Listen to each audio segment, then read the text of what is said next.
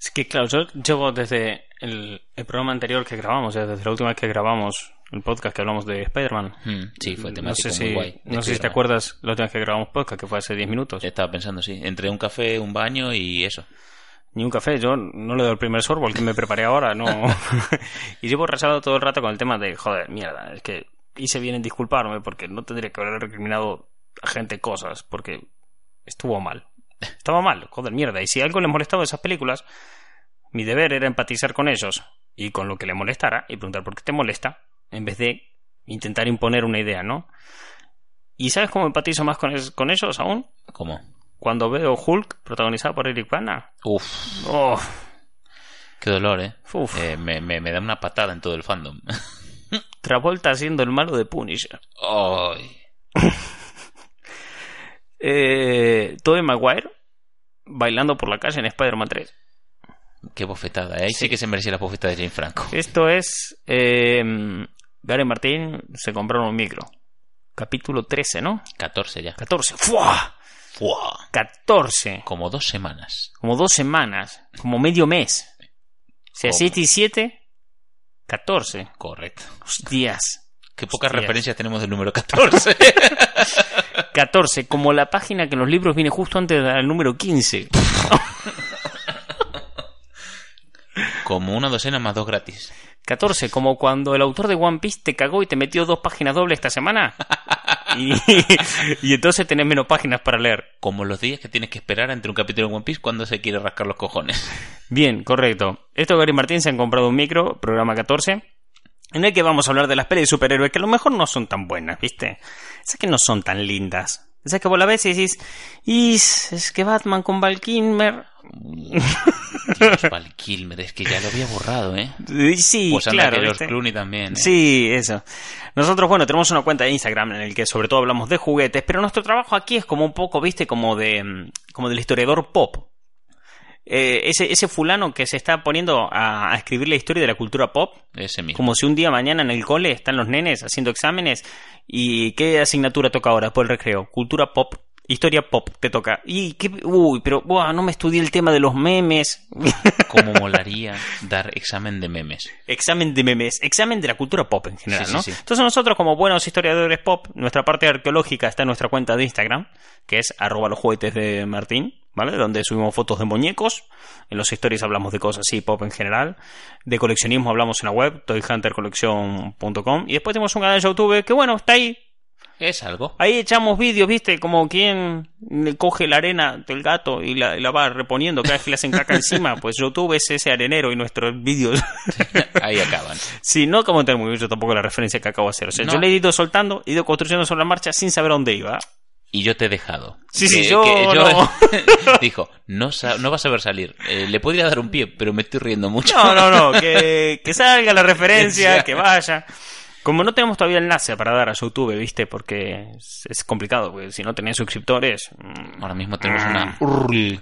Sí, tenemos tampoco, ¿viste? Entonces yo lo que quería a la gente es que entre a toyhuntercollection.com y en la esquina superior derecha les he puesto un botón para que vayan a YouTube si les da la gana. Buah. Lo Eh, sabrán reconocer porque pone YouTube. Dos clics, Martín. O sea, es un... Nada, estoy en pedo. es ¿Tienes así. una No. confianza en la gente? ¿Qué dos clics? O sea, eso significa coger esto, lo que están escuchando, darle pausa, ir hasta abrir eh, Instagram, ir al perfil, ir al enlace, al enlace darle el botón, ver cómo se llama el canal, porque te va a abrir dentro del navegador propio de Instagram, que es una cagada, y decir, ah, vale, esto es lo que tengo que buscar luego en YouTube, o sea, una mierda. A no ser que estés escuchando esto ya en YouTube, así que de puta madre te has ahorrado todo este tema y te queremos. O lo estás escuchando en Spotify y no tienes que darle pausa. Mientras este Martín te está guiando paso por paso en esta pequeña tutorial de cómo llegar, cómo encontrarnos. Y hasta aquí el tutorial para ver, para ver lo que ya estás escuchando. Eh, películas de mierda. Malas. Es el tema de hoy. Hoy con- vamos a hablar de eso. Películas con dolor, diría yo. Hoy es domingo.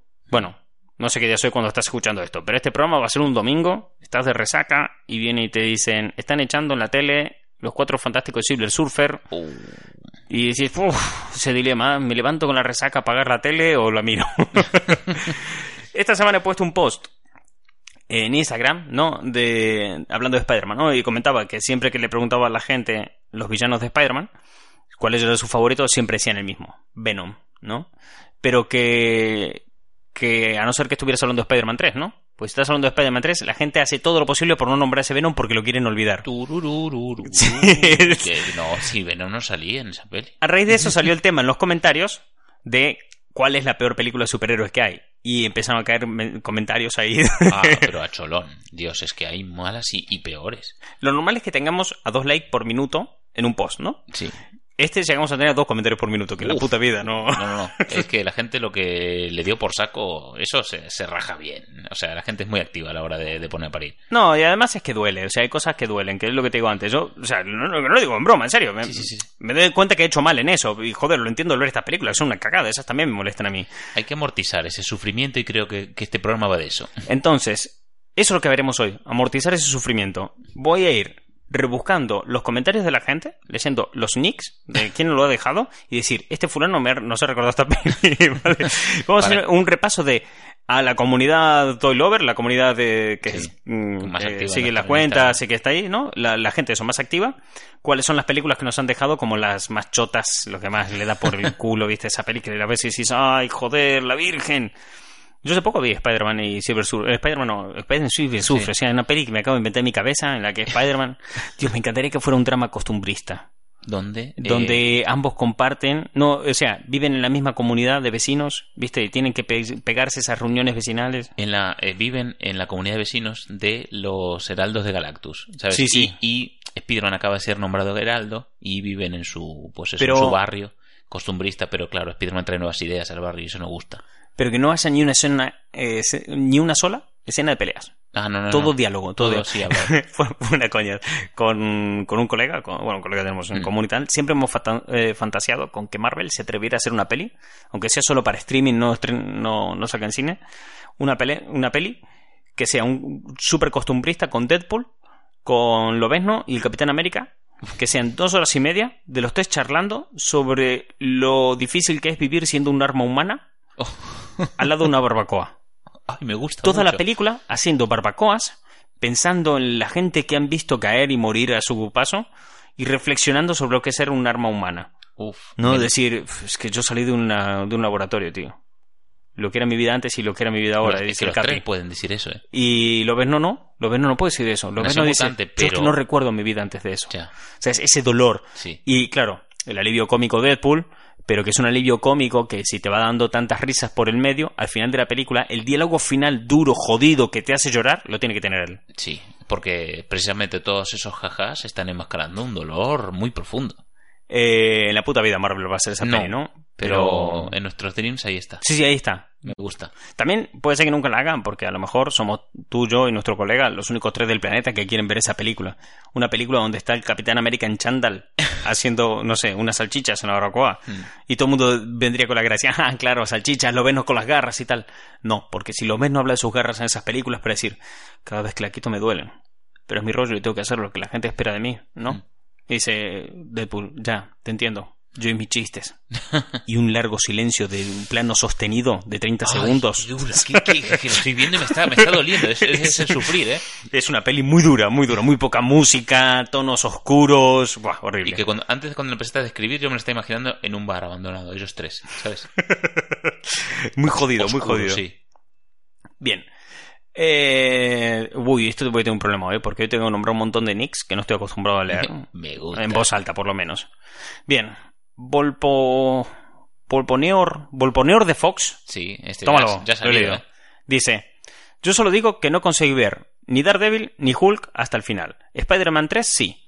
Con la de los cuatro fantásticos ni me molesté, excepto con la primera, que sigue siendo mala, pero me. pone, y...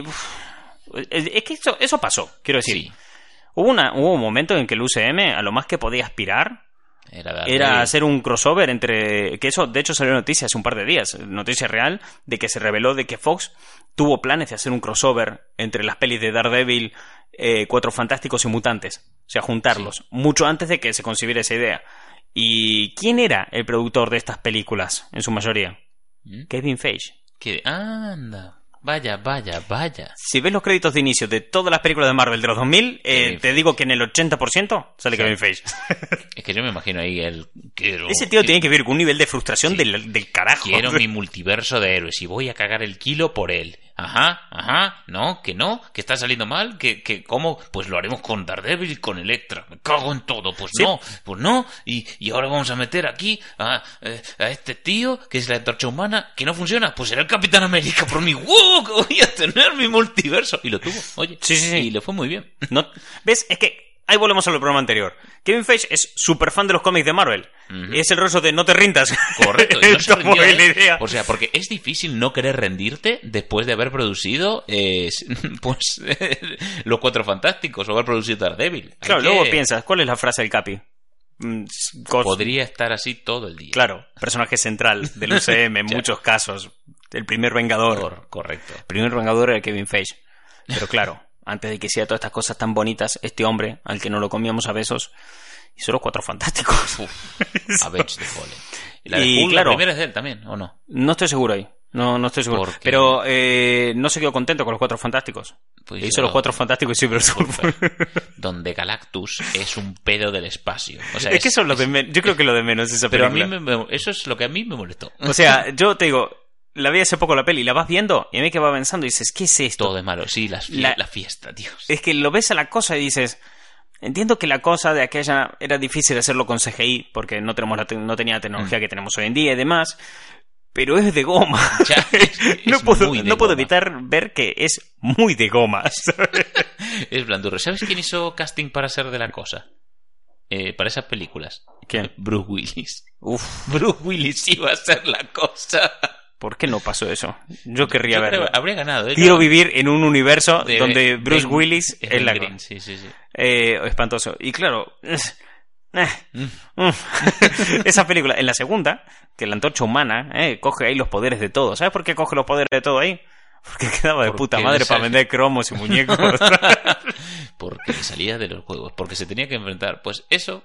De hecho, la, eh, la antorcha humana con los poderes de todos es el Super Skrull. O sea, que es el- los Skrulls son los enemigos míticos de los cuatro fantásticos, tío. Es un fulano que tenía los cuatro poderes. Pues yo le respondí a este chico a su comentario y le puse, la segunda de los cuatro fantásticos es terrible.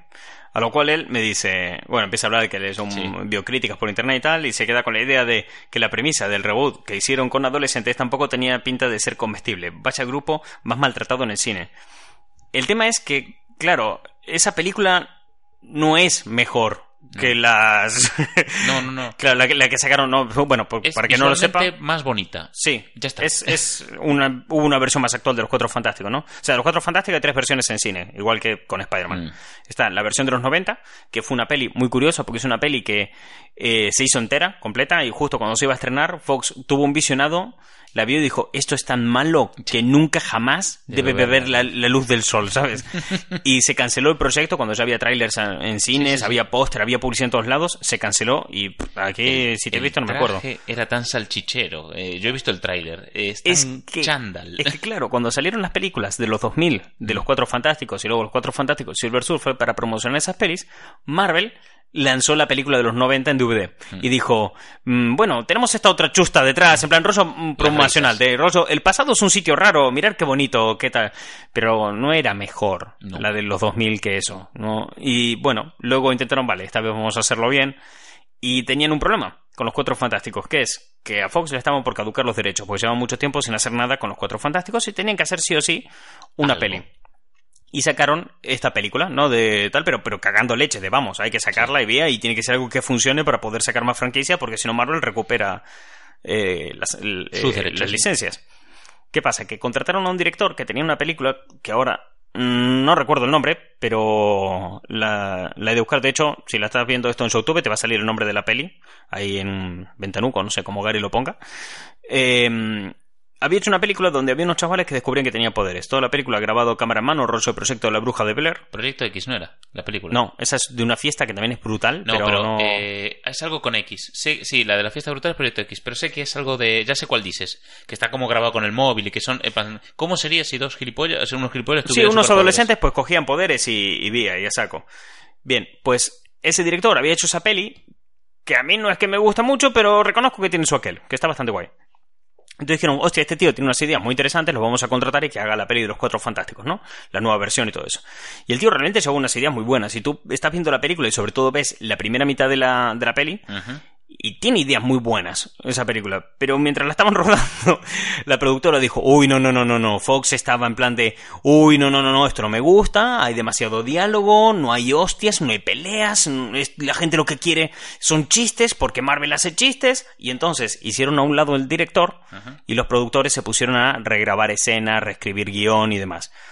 La película que te queda es una chusta, o sea, es- es que cuando le metes tanta tijera y tanta mano, al final tal. Mira, lo encuentras Josh Tank, el director. eh, no es la película que yo decía, pero. a, ese tío, a ese tío Fox le jodió la vida. Ya, le fastidió un montón. Pues se llama Poder sin Límites o en inglés era Chronicle. eh, la Chronicle, película. exactamente, Chronicle. Y va de, pues eso, mm, unos zumbados con poderes. Joder, pero esa peli tenía unos planteamientos interesantes. Y cuando sale la oportunidad de Cuatro Fantásticos, él quiere meter sus ideas y su rollo. Entonces, tú ves la primera mitad de la peli, que esa primera mitad de la peli es más su guion, tiene cambios obviamente por parte Sí. de la producción, tiene un montón de movidas eh, un poco locas, pero realmente la idea de esa primera mitad es el experimento de intentar viajar a otra dimensión. Hmm. Y toda la película se basa en tenemos que conseguir viajar a otra dimensión. Entonces la Fundación Baxter lo está financiando, hay unos hermanos por ahí, tal, mecánico, cada uno cumple su Sí. función, que son al fin y al cabo los cuatro fantásticos, pero desde ese punto más serio, más, más durillo, ¿no?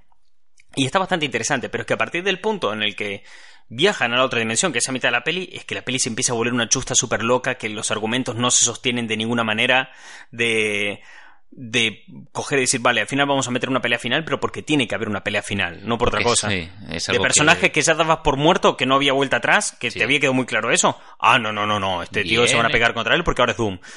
No sé, tiene un montón de movidas que es, es una cagada. Y realmente ves la película final y es una mierda, pero yo veo esa película y no puedo evitar sentir mucha pena por el director, porque realmente creo que si lo hubieran dejado trabajar habría hecho algo muy guay.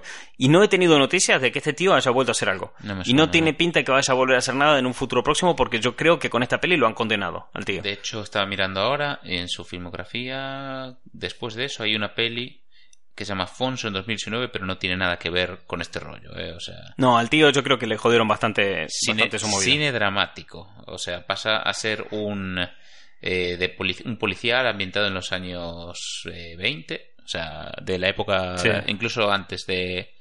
Eh, basada en la vida del mafioso Al Capone. O sea, vamos. eh, se fue del mundo de los superhéroes para meterse en los mafiosos clásicos. Sí, sí, se fue otra cosa completamente.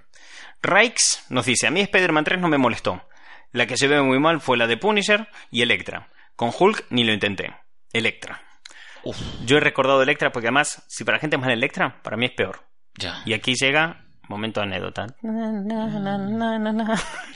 voy a cortar como, eh, como cortinilla y esa va a ser la... Cada vez que cuentes una anécdota lo voy a insertar. Momento de anécdota. Eh, tenía un colega eh, en, en bachiller que la madre trabajaba en el cine, ¿no? Limpiando las Sí. salas y tal. Entonces siempre le regalaban entradas.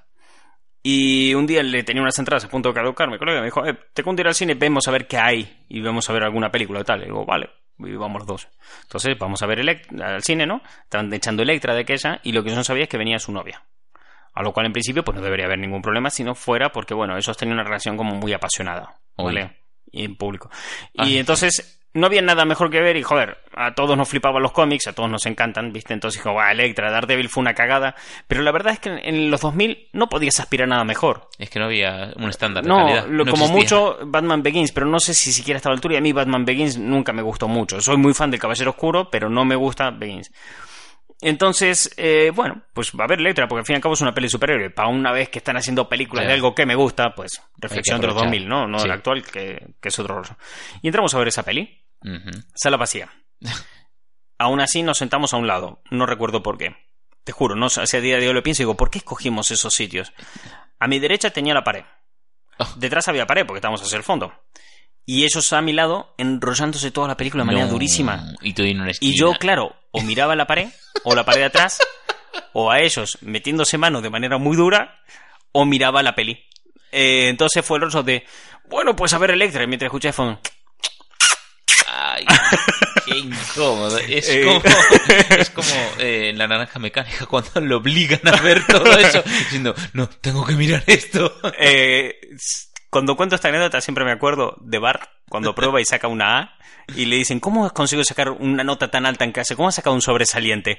Le dice, es que yo estaba en clase y entraron el director y Carapapel a enrollarse a saco y lo único que me podía concentrar en los apuntes que había colgado de la pared. pues era un rollo así. Y, Lo mismo. y joder, tengo mucho, he visto más veces Daredevil que Electra, pero recuerdo más Electra porque no podía mirar a otro lado ni escuchar otra cosa. Se grabó en la retina. Sí, O sea, sí, era- Está ahí grabado a fuego. Lo mejor fue que ya como epílogo al salir de la sala preguntar en plan de "Ay, ¿qué tal la película y tal? Y esos, jaja, no nos enteramos y yo, uff, aún por encima con chiste, la puta madre, mentime, decime que te gustó, O sea, decime, esa escena estuvo bien y no concrete, ya está, yo me quería ir a mi casa solo. Además hasta era di- difícil levantarse del sitio porque una esquina fue horrible, espantoso. Bien, vamos a buscar más comentarios después de esta anécdota de, de Electra porque, uf, es que Electra además es que es anécdota. Uh. cortinilla de cierre. Bien, eh, vamos a ver. Dodm dice, Daredevil por lo menos tiene la canción Bring, Bring Me to the Life. Catwoman o Electra creo que son peores. Catwoman, eso existió. Eso es verdad, Halle Catwoman. Berry, madre que te hizo. O sea. Dios. Es, mira, si ya nos escamaba un poco decir Venom sin Spider-Man es un poco raro, ¿cómo te va a quedar? ¿Cómo te va a quedar? Catwoman sin Batman, chaval. Pero es que aún por encima esa Catwoman. Uf, ¿Sabes? Halle Berry venía de coger un Oscar, tío, cuando hizo esa peli. ¿Qué necesidad había? sí, sí, horrible. Es el equivalente a Batman de Val Kilmer, yo creo. Halle Berry es a Catwoman como Val Kilmer es a Batman. Uf, no los... Sí, podría ser. Yo los tengo ahí, ahí, ¿eh? No sé, no lo tengo muy claro. El que esté escuchando esto, por favor, que nos diga si, es, si estáis Sí. en Evox o en YouTube en los comentarios. Si le cuadran mis cuentas. Sí. Esta es mi ecuación. Sí, eh, uno igual a la otra. Hostia, pero es que esa película es muy jodida, ¿eh? Dios, es que la he visto, sé que la he visto y el asco. Nunca más, una sola vez. Y, Tú más o menos igual. y he dicho, la- no tengo muchos recuerdos, solo he visto de muchos momentos de vergüenza ajena. Con constantemente esta mujer haciendo miau, como súper. Como soy eh, sensual, pero no. pero, eh, sí, forzando eh, hacia niveles de, de, de- de zumbadísimo, estás loca. Sí, Señora, de- ¿Qué hace? Es que claro, el tema es que el personaje está loco, pero... Ya, eh, pero- Claro, y... ¿Ves? Esa película hace que Venom sea mejor peli. ¿Ves? No mi Venom todavía. Yo tampoco, pero tampoco quiero. tampoco quiero. Es algo que no lo he visto y, ¿sabes? Soy feliz. Sigo diciendo, hay una cosa que a mí me gusta mucho hacer, que es criticar sin criterio y sin conocimiento de causa películas solamente a base de ver el póster. ¿vale? ya ni el tráiler. Claro, el póster, me encanta. Las veces que voy a- al cine y puedo subir stories, que tengo la oportunidad, porque si voy muy acompañado voy con gente y tal, pues no corresponde porque estás con quien estás Mm. y joder, tienes que vivir el momento y no puedes estar retratándolo en cuentas porque por encima lo estás haciendo y te están rompiendo los huevos, eh, que estás todo el día con el móvil, que también es verdad. Pero el, el ratito que puedo, cuando puedo hacerlo, ay, cómo lo disfruto, tío. O sea, me chupa un huevo si a la gente que sigue la cuenta le gusta o no le gusta, me da igual la gente que tengo a mi alrededor, es Esto es mi ver- rollo. Claro, a sacar y decir, bueno, ¿qué póster hay aquí? Lo Japón, con Dani Rovira, foto, y escribo, esto es una mierda. bueno, eh, no Sin conocimiento nada- de causa ni nada. Nada alejado de la realidad. Eh, sí, es que no necesito verlo para saberlo. No, no, no, es como de Dani. Es como cuando estaba el póster de la peli de los Corgi. Yo lo veía y sabía que iba a ser una porquería eso. Bueno, bueno, bueno, bueno, no, salte- no saltemos a conclusiones porque esa película tiene lo más maravilloso de la creación que son los. Martín. Me parece que te, te estás te estás cegando. El odio te puede. Está ebrio de poder. Le diste 4.400 seguidores y se ha vuelto loco. Correcto. En cambio, un corgi, me- yo estoy ebrio de culos de corgi, que los ves ahí y son redondosos y, un corgi. Os puede parecer una, una broma esto, pero es que sigue varios hashtags en Instagram sobre culos de Corgi. Cor- corgi Bats es. Si eh, cogéis su móvil y miráis su feed, hay más culos de corgi de lo que debería haber en ningún sitio. O sea, no. hay algo ahí que, que está. Lo más divertido saco. es verlos correr rápido, porque sus patas no dan para correr rápido. y, luego giran como una salchicha que va girando. Es, es fantástico, tío. Ahora que comenta Dom lo de la canción de Daredevil, Mm. había no como una. En los 2000 había como una industria en el mundo del- del cine de superhéroes que a día de hoy no hay. O sea, como que se le dio un girito a esto, porque de aquella era, salía una peli de superhéroes y sabías que tenías Un, un videoclip con un temazo, Sí. tenías un videojuego para Play 2, Sí. tenías unas figuras de acción con o sin criterio y una serie de televisión que le iba a acompañar en dibujos animados. Y un álbum de cromos. Y un álbum de cromos, sí. Es algo que te esperas en los 90 te esperes a finales de los 80 y en los 2000 era como, mira, esa corta porque esto ya... Pero eso pasaba. O sea, sí, sí, que eh, los siguientes eran sacar los guantes de cocina de Daredevil. Infinity eh, War a día de hoy no tiene, o sea, algún de cromo en Europa. En No. Latinoamérica sí que lo tuvo, pero aquí no. Y tampoco hay tantas figuras de acción como antes. Con esta es como que la industria tiró hacia otro lado, Le ¿no? Con la película. vuelta, sí, le, sí, le sí, dio sí. una vueltita al asunto y dijo, mira, vamos a dejar los muñecos que sí que funcionan, los que sí que van guay, vamos a invertir en esto. Lo del tema de temazos y videoclips se ha apartado y se ha dejado la calidad. O sea, si tú ahora quieres escuchar los temazos de Avenger, es que te tienes que ir a una banda sonora con orquesta de, de Silvestre del carajo. Enorme, descomunal. Eh, y dices, hostias. eh, Pero porque el cine actual de, de superhéroes eh, ha hecho una apuesta por lo épico, brutal, me estoy mandando sobre todo en el, en el MCU, que es... eh, es la hostia. En cambio, bueno, luego puedes jugar con Ant-Man, que es más de coña y demás, pero todos los otros son unos momentos, lo que dices tú, unas grandes filarmónicas, un despliegue. De hecho, estuve viendo ya el cartel de la Film Symphony Orquesta, la que da vueltas por Sí. todos lados, y ya hay un par de temazos de, de las pelis de Marvel que digo, uff, eh, Yo he ido a esos conciertos que, que me invitaron a ir a, a uno hace un par de años y es una pasada.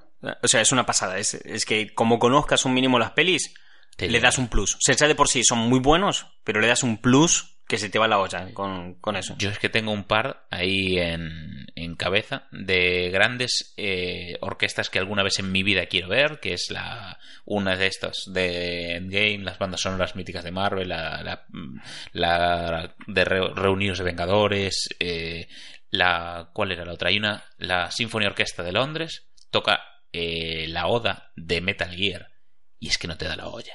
Yo Ya. con el, con el que estoy muy a saco, que tengo ganas de ir ahora, es al que organizan de Dragon Ball, que Oh, suele ir a Barcelona. sí. que vienen los interpre- viene un director de orquesta japonés y Mm. vienen los compositores y además todo porque claro la Phil Symphony Orquesta solamente interpreta los temas pero es que la de Dragon Ball a mayores de toda la parafernalia que le meten escenografía y demás van proyectando la serie Sí. acorde a las bandas sonoras así que ya sabéis si nos queréis nos regaláis ahí para que vayamos Eh, te Nah, digo, está feo pedir regalo está feo Yo te digo, si vamos a uno de esos, eh, yo tengo que llevar una muda de gallumbos. Eh, Yo, yo- yo lo dejo ahí.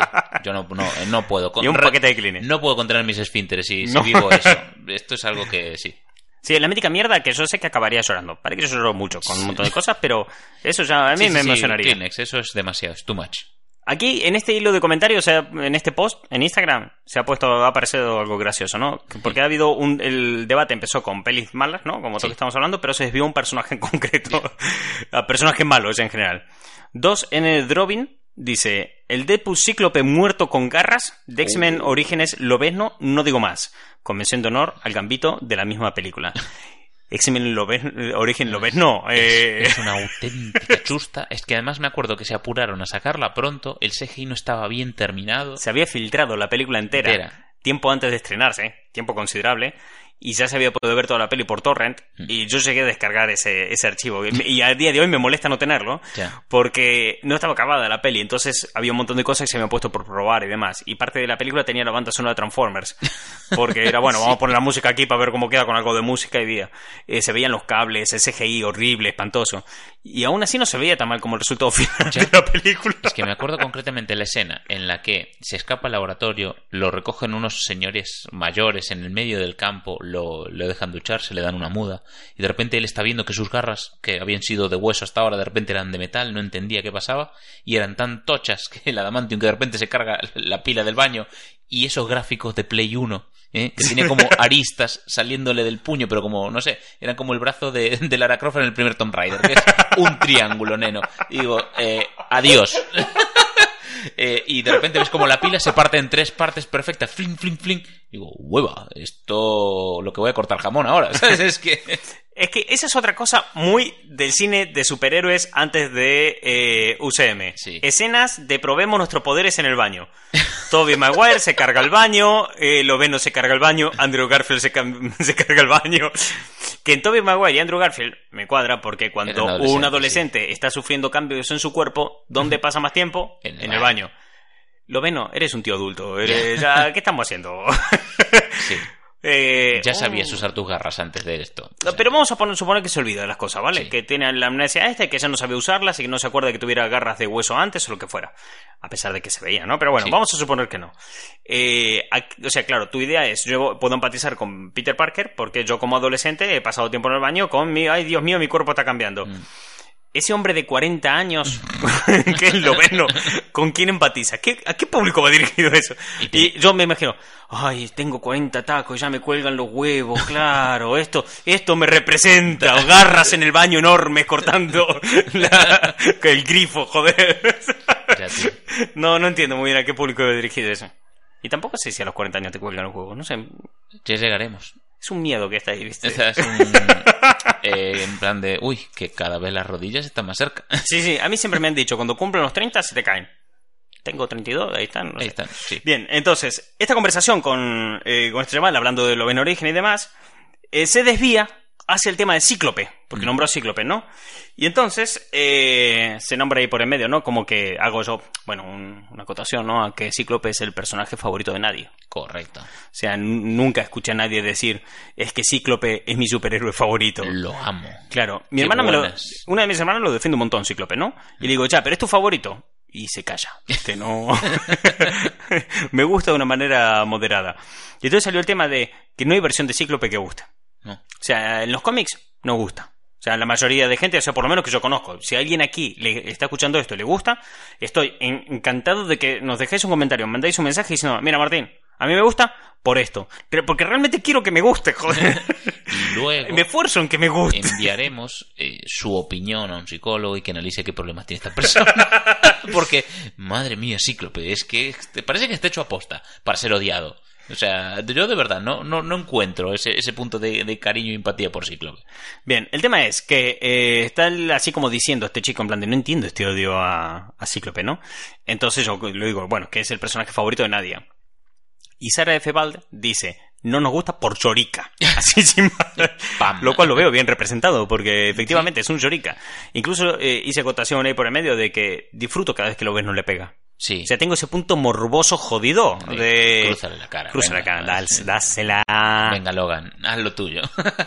Pero Eh, además, más allá de ser llorica, es terco y subnormal. O sea, cuando se coge la cabeza y se la mete adentro del culo y no escucha absolutamente a nadie, eso es lo que a mí me enerva. Ese eh, tipo de, de- de terco que no es capaz de razonar con hay, nadie. hay momentos en los cómics en que Magneto le dice, ten cuidado porque me estás recordando mucho a mí. Uh, Magneto, el terrorista. Ya. ¿vale?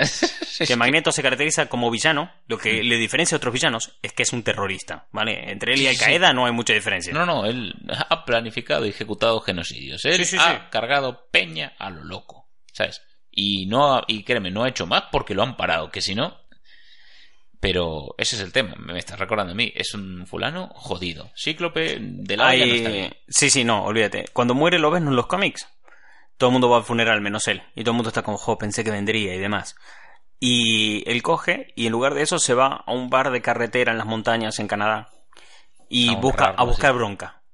Y le pega a un montón de tíos y se a Sí. hostias con esos. Y se queda en plan de esto, lo que lo ves no querría. Este sí que es un buen velatorio para eso. Pero Buah. cállate, cantamañanas. ¿De qué Buah. carajo estás hablando? Pretencioso de mierda.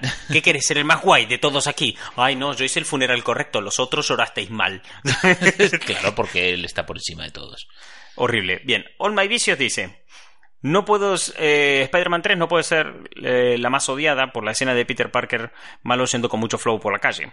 La película que menos me gustó de superhéroes, a mí, eh, a mí que colecciono cómics de Lobezno, eh, desde hace 19 años, fue Lobezno Origen. Bien. Tengo la fea costumbre de querer que sean fieles a los cómics, cuando es imposible abarcar todo lo que te dan los cómics a lo largo de una saga. Correcto. Yo soy consciente de esto, pero no puedo evitar que me chirríen las películas basadas en libros barra cómics que conozco. Ojo, que también hay adaptaciones magníficas. Claro, esta chica, o chico, chica, chico, es chica. Eh, Chique. Chique. Le- es que he hablado con ella muchas veces por privado y estoy casi seguro, pero es lo que tiene un nick y, una, y un dibujo como imagen de perfil, no lo tengo Ah. muy claro. Pero da igual, no, no es ni relevante eso. El- lo relevante aquí es el tema de, joder, es que las adaptaciones me jode porque me cambian las cosas originales y tal y cual, ¿no?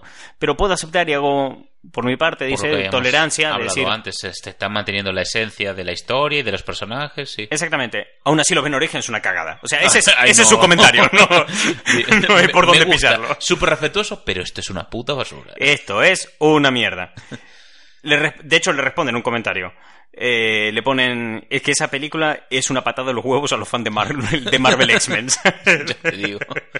Es una patada, pero en las pelotas de, de aquí a mañana. Me sorprende que salgan en estos comentarios pocas veces películas como la de Punisher, Sí, con porque es... eh, Travolta, Dios. siendo el malo de esa peli. Además, eh, Punisher, family friendly era la peli. ¿A, a cuento de qué? O sea, no hay un solo cómic de, de, de Punisher Family Friendly. Vamos a hacer una peli, pues porque como es un héroe, entre comillas, eh, no, es un puto sádico. Es un fulano que está cruzado con el mundo y, que- y se carga gente por, por unos principios morales que él mismo se ha metido en, en la cabeza. Yo cuando vi esa película, la única idea que tenía de Punisher era un solo cómic que tenía de él, que me había comprado en una tienda de segunda mano por, por tener algo de Punisher, ¿viste? Que dije, ah, quiero tener algo de esto. Y me, me capriché y compré ese. Es un cómic magnífico que me flipa, que es un periodista que consigue eh, una entrevista con Punisher. Eh, ben Pasar- puede ser, el de No, no, no. Es otro. Es otro. Consigue una entrevista con él. eh, y para conseguirlo lo que ha hecho es contratar a unos matones, secuestra a Chip, el, el amigo de Punisher, y le dice a Punisher, mira, ahora que tengo tu atención por el secuestro de tu colega, quiero una- pasar una noche contigo. Quiero hacer un reportaje, una nota para el periódico que sea una noche con Punisher. Pero claro, sé cómo eres y sé que estás considerando que yo he hecho algo malo, así que me querrás matar. Entonces, me vas a tener que dejar vivo, porque yo cada una hora voy a tener que llamar con el móvil a estos dos chicos que están aquí. Y si ellos no reciben mi llamada, no podrán avisarle a otros que matarán a tu colega. Así que no te queda más remedio. Y "Bah, venga, vale. Y lo acepta. Y es toda esa noche con Punisher es una locura. El tío está hablando y haciendo la entrevista con el periodista y va contando su origen y va contando su historia, todo muy guay. Y en un momento para en un semáforo, saca una granada y la mete en el coche de al lado y acelera. Y le dice el otro, ¿qué cojones acabas de hacer? Traficante de droga. Y sigue avanzando. Es como otro martes. eh, claro, yo tenía esa idea de Punisher y luego veo la peli con ese fulano que está ahí el rostro de... Joder, que mi nene me hizo una camisetita. ay, Hay una camisetita con una calaverita y John Travolta me persigue. Uf, que te metí una hostia. Dios, qué mala. Sí, ese, ese punto de decadencia. Además, yo creo que lo- llegó ese momento en los 2000 de que todo valía para hacer una película. Era, era ¿qué, qué personaje no hemos adaptado todavía? ¿Cuál no hemos llevado todavía al cine? ¿Cuál no hemos arrancado? Porque también hay que tener en cuenta de que Marvel no podía permitirse poner mm, controles de calidad ni mucho menos, porque Marvel estaba vendiendo a sus personajes cuando ya Cholón, desde hace como 10 años porque estaba siendo la mierda. El hambre llamaba a la puerta de Marvel, ¿eh? ¿Quién lo diría? La quiebra, ¿viste? La veían ahí la la vieron muy esquina. cerca. Entonces, claro, Marvel, la jugada que hizo fue Marvel, en los 80 le fue increíblemente bien. Al comienzo de los 90, con los X-Men, lo rompió. Es que cómic más vendido de la puta historia se. Sí, había sí, convertido. Una, una locura de, de, de cómics. Y entonces se encuentra en esta situación y se da cuenta que el mercado coleccionismo está en auge, que todo está funcionando, e intenta meterse ahí.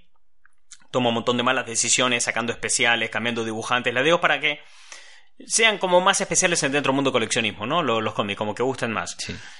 estas malas decisiones los acabamos llevando a la quiebra porque al final juntas eso con que las ideas no son tan buenas como antes, como que no están siendo fieles a lo que estaban haciendo porque creían que entendían lo que el público quería. Entonces Mejor acaban que con- ellos mismos, Claro, sí. sí, sí. Entonces se están volviendo muy pretenciosos, la cagaron por un montón de lados. Marvel se empieza la quiebra. ¿Qué, ¿Qué puede hacer para no irse a la quiebra? Vende sus personajes para que hagan pelis. Habían personajes que llevaban años vendidos como Spider-Man. Spider-Man era de la Metro Goldwyn Mayer. Mm. Eh, de hecho, la primera vez que se va a hacer la peli era. De hecho, la primera vez, incluso antes que esto, que lo intentan comprar, era Michael Jackson intentó comprar a Spider-Man para hacer una película de Spider-Man donde él fuera el prota y él hiciera de Michael, de Michael Jackson sería Spider-Man. Ay, Dios. Eso no salió adelante, pero la idea quedó de comprar la peli, los derechos para hacer una peli y Metro Golden Mayer la compró y James Cameron iba a ser el director y guionista.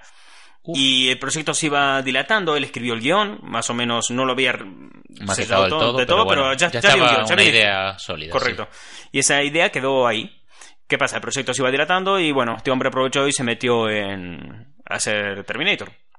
Entonces quedó completamente apartado. Metro Goldwyn Mayer se empezó a ir un poquito, viste, a la mierda de que no iban avanzando. Entonces, con los años le acabó comprando Sony. Mm. Entonces los derechos pasaron a Sony. Eh, igual que James Bond y tantos otros personajes de la Metro, pues fueron por ahí. James Cameron intentó más o menos volver a entrar en los 90 en el proyecto, pero no lo consiguió porque se metió a hacer Titanic y todo se estaba dilatando mucho hasta que llegan los 2000 y él se está metido en otras cosas, no puede hacer y cogen el guion que hay, lo reescriben, se lo dan a Sam Raimi y tiran millas. ¿Te imaginas cómo habrían sido los 90 esa película de Spider-Man de James Cameron protagonizada por Leonardo DiCaprio? El, uno de los protas iba a ser Schwarzenegger. Hostias. Estaba, creo que para un villano iba a estar Schwarzenegger, no sé Hombre cuál era, pero le, pegaba, le pegaba muy fuerte Hombre Arena o Rino. la verdad no sé, no sé cuál, eh, pero siendo James Cameron, los 90 y Schwarzenegger, me espero que me ponga Octopus o cualquiera de estos, o el buitre incluso. Entonces, claro, de hecho, la idea de que a Tobey Maguire le salen las telarañas de dentro y no tiene lanzarredes Sí. es del guion original de James Cameron. James Cameron escribió eso y la película que escribió James Cameron la adaptó un montón Sony con Sam Raimi porque entendieron que no podían hacer esa peli porque, por ejemplo, había una escena en la que Peter perdía la virginidad. Buah. Claro, una en escena que es era- atrevida, pero con el, en los 80, que fue cuando se escribió ese guion, ¿no?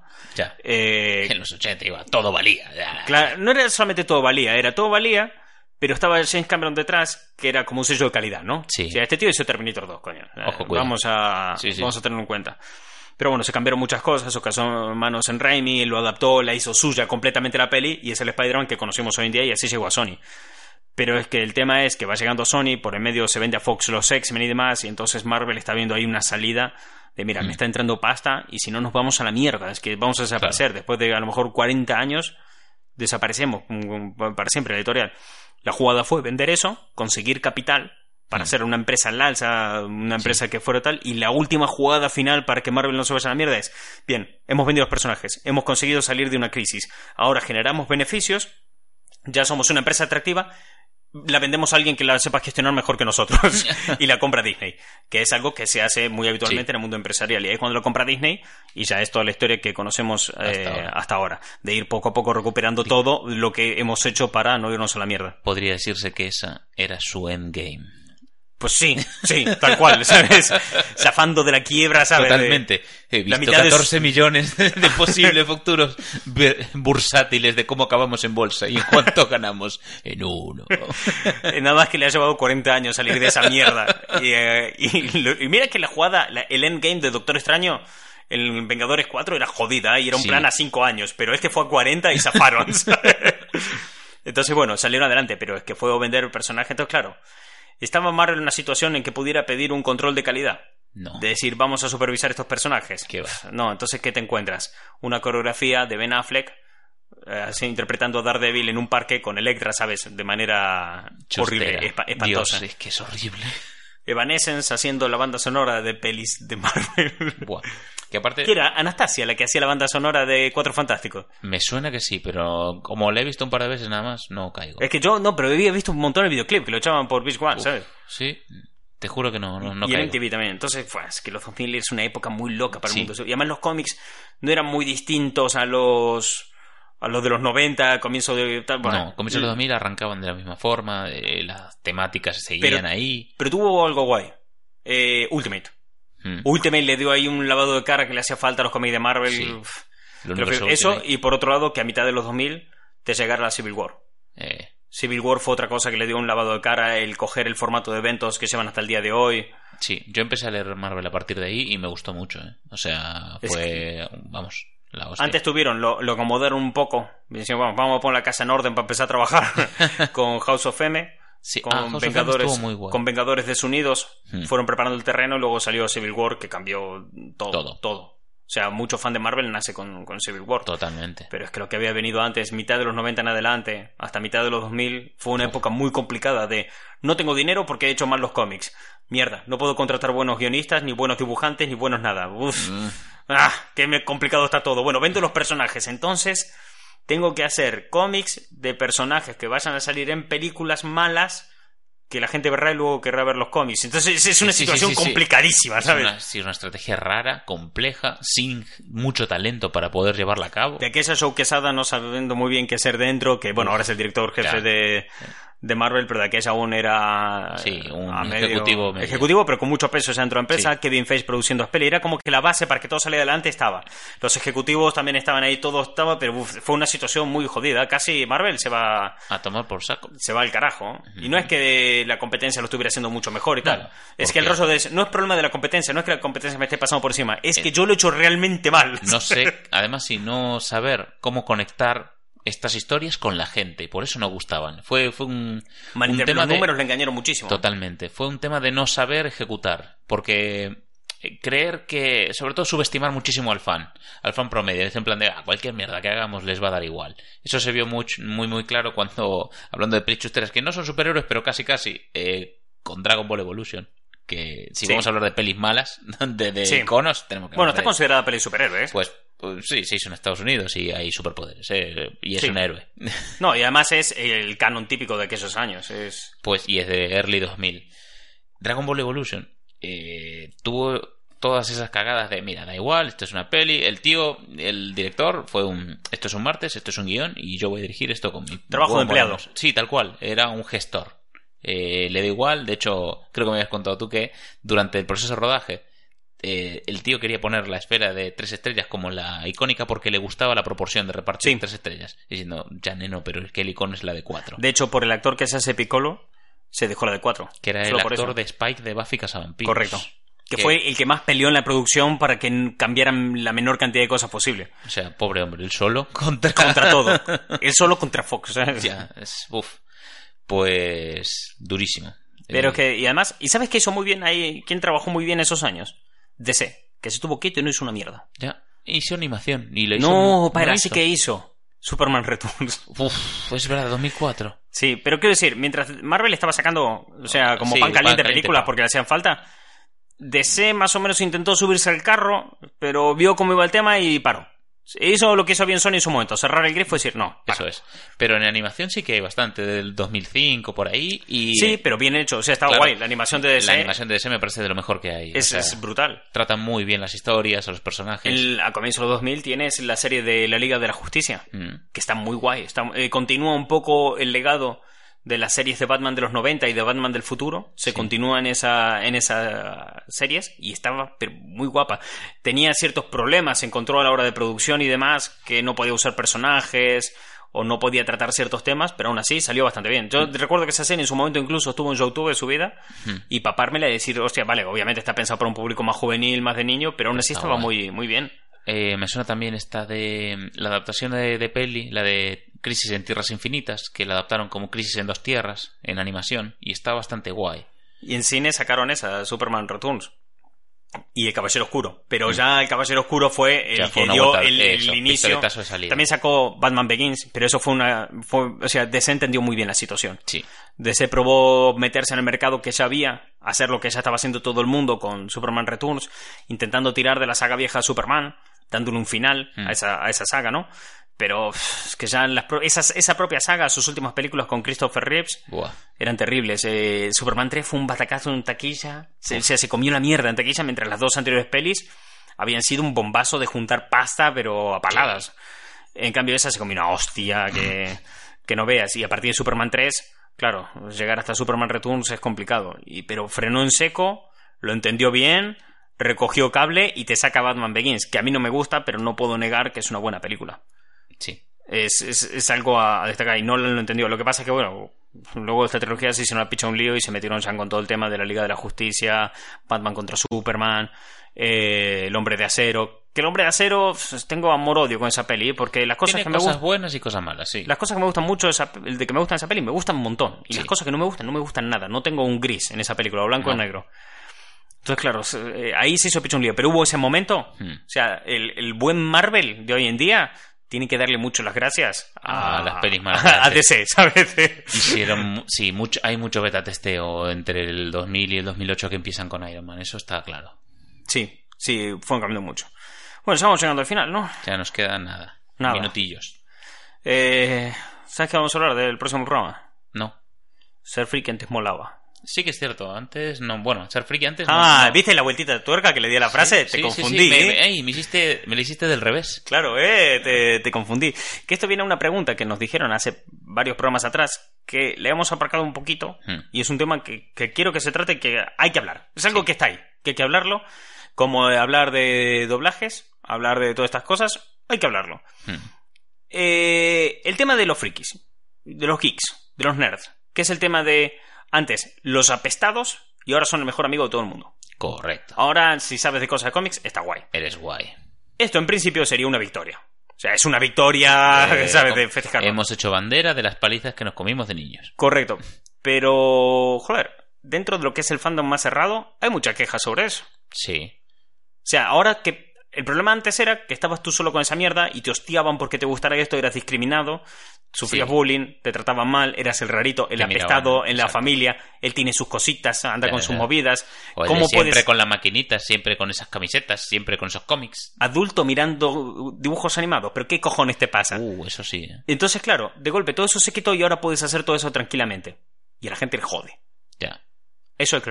Eso hay que, Eso hay que- hay que dar una vuelta de por qué te jode. Eso hay que tratarlo. Eso es un tema. De la misma forma que en el anterior podcast te preocupaba qué te molesta de estos cambios, lo mismo, ¿por qué ahora te molesta esto? Sí, pero en esto creo que lo sabemos. Ya, claro. Hemos, eh, tú y yo Sí. hemos, tenemos un pasado dentro de- del mundo Porque tenemos eh, un fandom, dentro del mundo fandom que no mucha gente conoce. No sé si Los, más cercanos que escuchan el programa sí que saben a qué nos referimos. Pero, de hecho, de que mucha gente me pregunta, ¿y tú has ido alguna vez a tal sitio?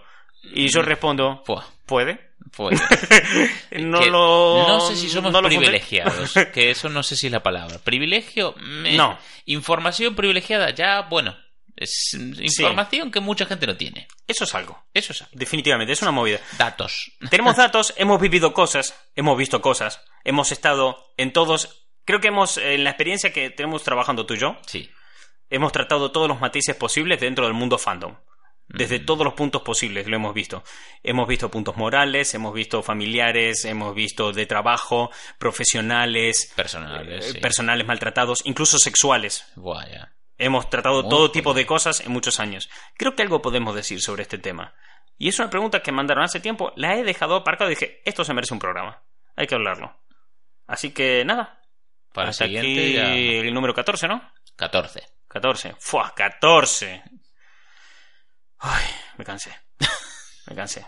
Me voy a mi casa y me voy a mirar Cuatro Fantásticos y Silver Surfer.